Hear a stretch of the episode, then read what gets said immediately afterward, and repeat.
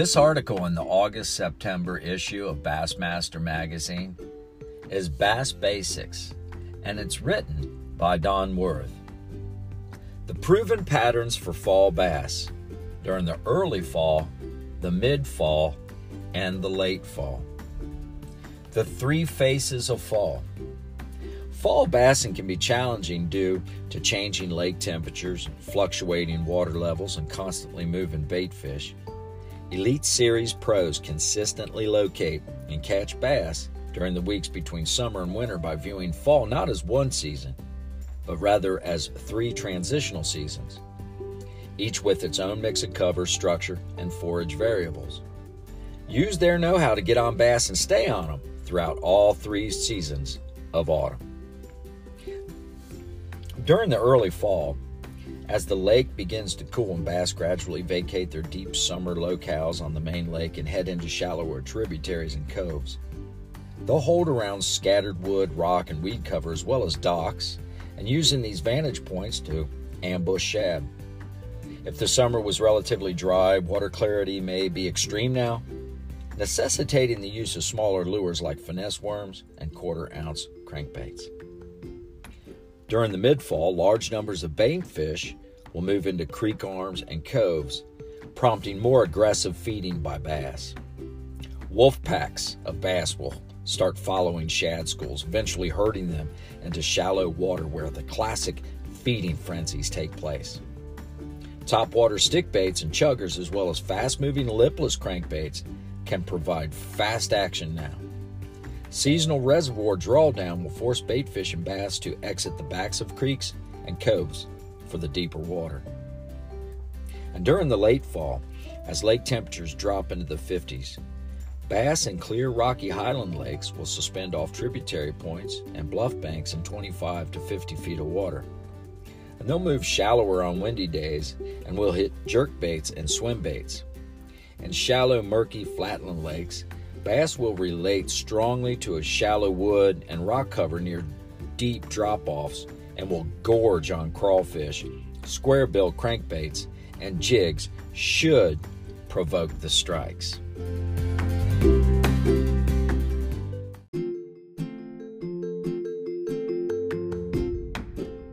Where to cast? Fall fishing success requires paying close attention to the changing lake levels and water temperatures and clarity and the bait fish movements. Here are three patterns to try as autumn progresses. In the rising water, an early fall or gully washer causing a sudden rise in water level will often prompt bass that were holding tight to cover to feed more aggressively. Rattling square bills and hard throbbing spinner baits retrieved around docks and laydowns will trigger the strikes in the mud banks as the cooling water and lake drawdowns move bass out of the backs of the shallow creeks and coves toward deeper water. In the shallow mud banks close to the creek and cove mouths that are harboring crawfish, try a jig or square bill here for an autumn lunker. And by late fall, at the ends of the bluffs, bass in clear highland lakes will suspend around baitfish schools and deep tributary arms and the end of long channel bluffs are primary feeding areas now. Jig a spoon or twitch a jerk bait when it starts to get windy.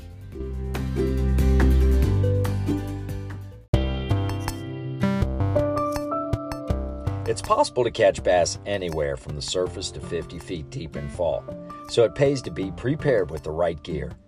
Here is an awesome assortment of goodies for autumn outings. This is the shopping list.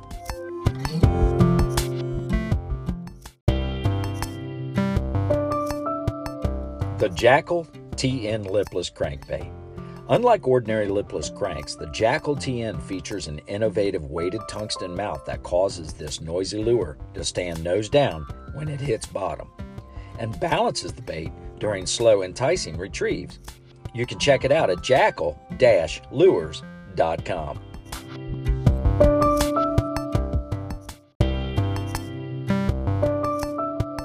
The Booyah Prank Crank and Popper.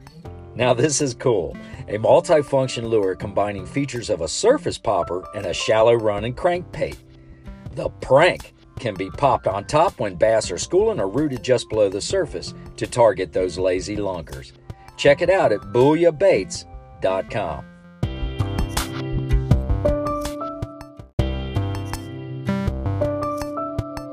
The Picasso Tungsten Little Spotty. The tungsten head of this premium finesse jig is 40% smaller than lead jig heads of comparable weight, allowing little spotty to slither through thick brush and limbs where Big Mama lurks. It comes in three sizes and eight colors.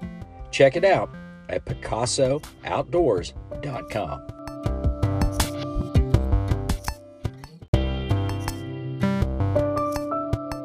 The Abu Garcia Zata. This new spinning reel from Abu is perfect choice if you are facing the finesse conditions. The Zata SP20 features 11 bearings and a 6 to 1 gear ratio, bringing in 31 inches per turn of the handle. The silky drag maxes out at an impressive 14 pounds. You can check out the Abu Garcia Zata at abugarcia.com.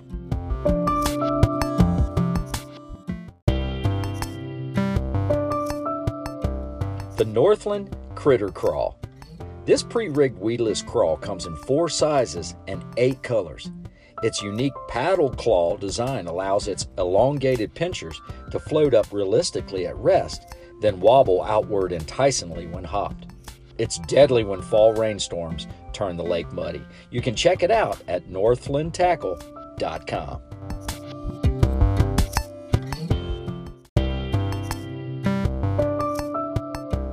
last but not least on the shopping list, the Daiwa Lexa 300. The Daiwa's popular Lexa 300 bait casting reels have been redesigned and upgraded to feature the brand's ultimate tournament drag system, infinite anti-reverse, and custom wind grip handles for extra cranking power. They're available in 631 and 711 retrieve ratios. You can check them out at Daiwa.com.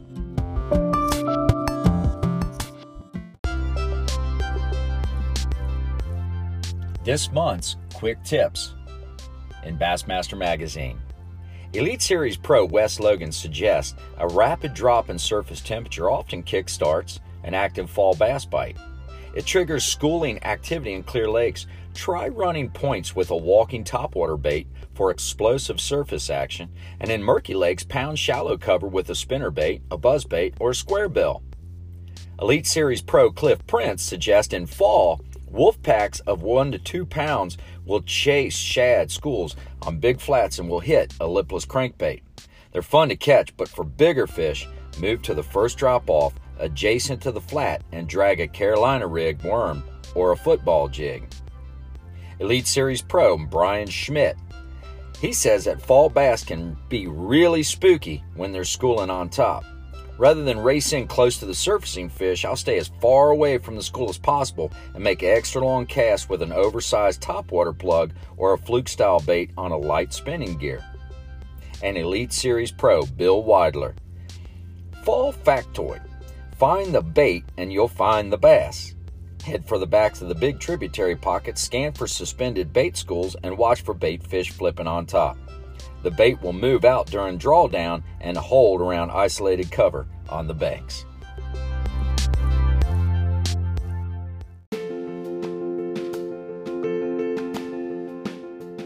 Triple Threat by David A. Brown, senior writer. Fall in line for transitioning bass. As the days get shorter and the temperatures drop, bass start feeding like crazy. Here are three ways to take advantage of the feasting. Your water type is an early fall transition on a southern reservoir. Your water temperature is low to mid 70s. Your clarity is 1 foot. Depth is 5 to 20 feet. Structures, points, drop offs, bridges, and riprap. Cover is grass, pads, cypress trees, and laydowns. Your forage is shad and bluegill. Weather, cool to partly cloudy. Your wind is a calm morning, become breezy throughout the midday. Experts are a trio of Elite Series pros explain how they approach this early fall period.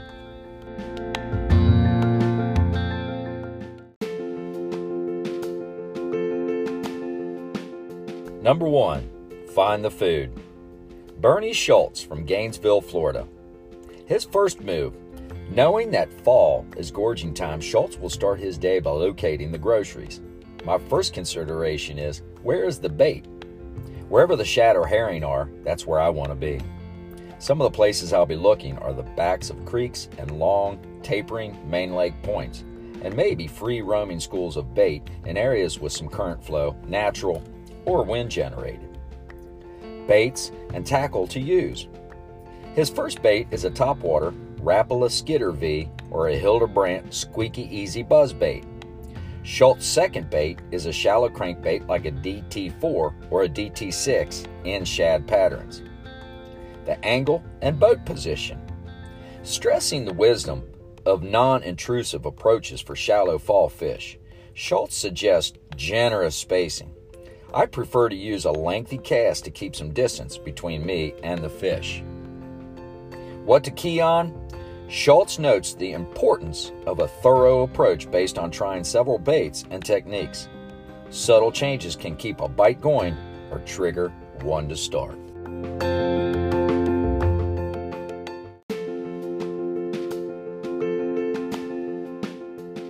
Dale Hightower from Mannford, Oklahoma, will take more of a hard headed approach. His first move, Hightower favors creeks in the fall, but he guards against the limitations of one dimensional thinking. As he points out, shad probably account for the majority of fall forage on southern reservoirs, but Hightower knows the bass seeking to fill their bellies aren't picky, so checking riprap banks where crawfish also bound is time well spent. The baits and tackle to use. For calm mornings, Hightower selects a 3 8 ounce black booyah buzzbait. For later in the day, especially if the wind increases, he goes with a 3 ounce white chartreuse War Eagle spinnerbait with a willow leaf blade and a red Colorado kicker blade. His angle and boat position Hightower likes riprap close to bridges, creeks, and channels along with the wind blown flats. In either case, he wants to be right on the break where he makes a 45 degree cast. And what to key on? Sometimes when I'm throwing a spinnerbait, I'll change gear ratios. I'll use a 5-3-1 early in the morning and then speed up to a 7-1 later in the day when the wind picks up.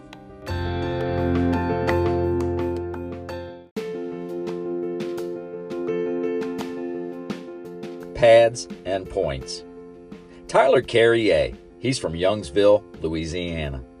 His first move is channeling his southern Louisiana background. Carriere is going to start on the pads where he's confident he can get the ball rolling with a couple of good bites. I like the pads that lay flat on the water because they usually have more depth below them, and I'll look for some that have a creek swing into them. The baits and tackle to use. For the pads, he likes a Spro Poppin' Frog. For the points, Carriere selects a quarter ounce white stripe king toad buzz and black for overcast skies. His angle and a boat position. I try to head right at the point that way I can throw right down the sides of the point and bring the bait right through the strike zone parallel to the bank. And what to key on? Carriere looks for isolated rocks, stumps, or laydowns on his points. Fish magnets that provide high percentage casting targets.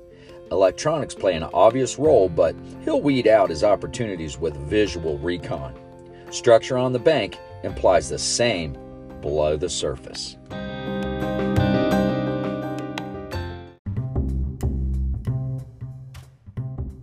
This is Back Deck by Bryan Brasher, Executive Editor. Always fear the closers. Back in May of 2002, I was covering the Bassmaster Tour event during the pre Elite Series days on Lake Eufaula, and they had just finished a day three weigh in when another rider remarked to me that it looks like Ron Sheffield may actually win this thing. And while it was true Sheffield seemed to be hitting a stride in the tournament, I cautioned my fellow scribe to be wary of Missouri legend Denny Brauer in fourth place. In pro bass fishing, Brower is what I always refer to as a closer. Him being in fourth place going into the final day was equivalent of a hungry fox lurking around the hen house. He wasn't worried about what others were doing or anything bad that might happen. He was concentrating with deadly focus on the tasty reward sitting just past that flimsy chicken wire. The next day, he slammed the door shut on his 13th career victory with Bass Angler Sportsman Society. I couldn't help but think of Brauer after day three weigh in at the Bassmaster Elite Series event held on Lake Champlain July 30th through August 2nd. New York hammer Jamie Hartman had led all three days and seemed poised to claim his second win in his home state in as many years. But there in fourth place sat Brandon Palaniuk. Closer alert. Even though it was one of the tightest championship Sunday fields ever on the Elite Series, I told Bassmaster senior writer David Brown Saturday my money was on Palaniuk. Like there are some guys you don't want making eyes at your girlfriend, and some guys you don't want to leave alone with your wallet. There are some guys you just don't want three spots back of you in a major professional bass tournament going into the final day. And Palaniuk is one of those guys. And sure enough, on Sunday, he recorded the fourth victory of his young career with Bass Angler Sportsman Society. Closers have a different makeup. They're dangerous in that spot, more because of what they don't do. Closers don't get rattled, just as Palaniuk didn't when he trailed the first two days of the 2017 Elite Series event on Sam Rayburn before recording a career changing win. Closers don't panic, just as Palaniuk didn't when he was struggling to slam the door on an Angler of the Year title at the final 2017 Elite Series event on Mille Lacs. He got back on track with a six pound smallmouth he seemed to be expecting all along. Many have worn the closer moniker. Young pro Jordan Lee seemed destined to claim his first Elite Series win in 2016 after three days at Cayuga Lake. But lurking two places behind him was eventual winner Kevin Van Dam. Closer Rick Clunn blew people's minds with a 31 pound bag on day three of the 2016 Elite event on St. Johns River. Then, with every eyeball in the fishing world focused on him and wondering if a man in his 70s could finish the deal, he responded with 19 pounds and sealed his 15th career victory. Closer. So remember, the next time you think someone has a tournament locked up with one day left, be sure to scan the standings just beneath them. There may be a fox lurking around the henhouse who will still have something to say about it before the scales are closed.